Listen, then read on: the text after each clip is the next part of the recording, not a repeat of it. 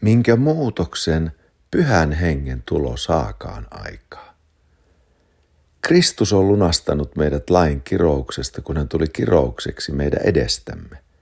Sillä kirjoitettu on, kirottu on jokainen, joka on puuhun ripustettu, että Abrahamin siunaus tulisi Jeesuksessa Kristuksessa pakanan osaksi, ja me niin uskon kautta saisimme luvatun hengen. Mikä muutos, kun pyhä henki vuorotetaan korkeudesta. Tässä kalattalaiskirjan kolmannessa luvussa, josta luin tuon raamatun kohdan, samassa luvussa pyhä henki Paavalin suulla sanoo meille, tämän vain tahdon saada teiltä tietää lain teostako saitte hengen vai uskossa kuulemisesta. Joka siis antaa teille hengen ja tekee voimallisia tekoja teidän keskuudessanne, saako hän sen aikaan lain tekoja vai uskossa kuulemisen kautta. Kirkkaasti soi tässä kalattalaiskirjessä pyhä henki lapseuden henkinä, pyhä henki voimana päälle, pyhän hengen täyteys kielillä puhumisineen – pyhän hengen voima saada aikaan ihmeitä ja tunnustekoja. Kaiken tämän Jumala antaa lahjana. Jeesuksen Kristuksen sijaiskuoleman ja ylösnousemuksen kautta. Me saamme lahjana Jeesuksen jo täyttämässä työssä hengen, mikä muutos elämään. Kristus tuli kiroukseksi meidän edestämme, että uskon kautta saisimme luvatun hengen.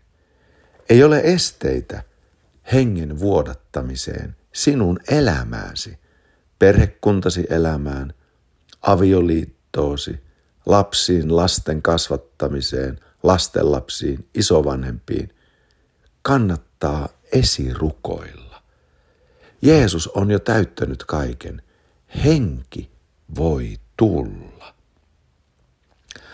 Jesajan kirjassa on mahtavia kuvauksia, mikä muutos tulee, kun henki vuodatetaan korkeudesta. Esimerkiksi Jesaja 32. Siinä on kuvaa Israelin kansasta, ja me voimme siirtää tämän kuvan omaan sielunmaisemaamme. Jesaja 32 kuvaa Israelin kansaa, kuinka se on autioituneessa tilassa, kuinka Ihanat pellot ovat autioina, hedelmälliset viiniköynnökset eivät kanna hedelmää. Siellä on orjan tappura, ohdake. Kaikki on ihan autiota. Sitten sanotaan, näin on hamaan siihen asti, kunnes meidän päällemme vuodatetaan henki korkeudesta. Silloin erämaa muuttuu puutarhaksi. Aivan sama sinun ja minun sydämeemme.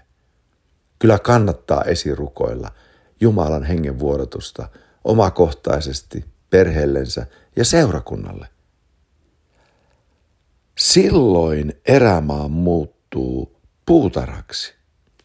Eli kun pyhähenki vuodatetaan, sielun autius katoaa, sielun hedelmät työttömyys katoaa. Ja tilalle tulee hedelmä, sinne tulee elämää. Ja siellä toisessa paikkaa puhutaan, kuinka autiossa erämaassa ei löydä tietä. Niin nyt kun pyhähenki vuotaa korkeudesta, ihminen saa ymmärrystä niin, että hänen elämän kulkunsa selkiytyy. Se on ihanaa. Näin on hamaan siihen asti, kunnes meidän päällemme vuodatetaan henki korkeudesta.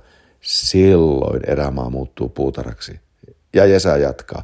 Ja puutarha on metsänveroinen. Ja erämaassa asuu oikeus. Ja puutarhassa majalee vanhurskaus. Silloin vanhuskauden hedelmä on rauha. Vanhuskauden vaikutus lepo ja turvallisuus iankaikkisesti. Ja minun kansani asuu rauhan majoissa, turvallisissa asunnoissa, huolettomissa lepopaikoissa.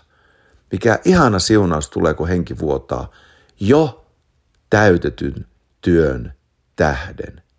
Henki vuotaa jo täytetyssä työssä edestämme. Siksi tämä ihana siunaus, lain kirous, on otettu pois yltämme, vain siunaus on jäänyt osaksemme. Ja näin Jumala huolehtii meistä. Ja sä kertoo vieläkin tästä ihanasta muutoksesta, esimerkiksi luvussa 35. Erämaa ja hietikko iloitsee. Jälleen kerran siellä, missä on kuivaa, sillä tapahtuu muutos. Silloin avautuvat sokeain silmät ja kuurojen korvat aukenevat. Silloin rampa hyppii niin kuin peura ja mykän kieli riemu ratkeaa, sillä vedet puhkeavat erämaahan ja aromaahan purot. Hehkova hiekka tulee lammikoiksi ja kuiva maa vesilähteeksi. Tätä tekee pyhähenki. Kuvakielellä sanottuna, sama mitä tapahtuu luomakunnassa vesien sinne tullessa, tapahtuu ihmissydämessä hengen siihen tullessa. Kannattaa rukoilla henkilökohtaista hengen vuodatusta, saada täyttyä pyhällä hengellä ja tulella, saada puhua uusilla kielillä Jeesuksen jo täyttämässä työssä meidän edestämme. Eli me olemme kelvolliset tähän. Lain vaatimukset on Jeesus täyttänyt edestämme.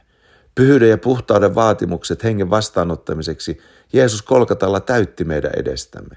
Kuollesta nousemisessaan hän antoi meille oman pyhyytensä, vanhurskautensa, puhtautensa, moitteettomuutensa. Me olemme täysin valmiit Kristuksessa ottamaan vastaan hänen henkensä. Vielä Jesaja 43 maalailee tätä ihanuutta, kun henki tulee näin. Anteeksi, Jesaja 44. Sillä minä vuodatan vedet janovaisen päälle ja virrat kuivan maan päälle.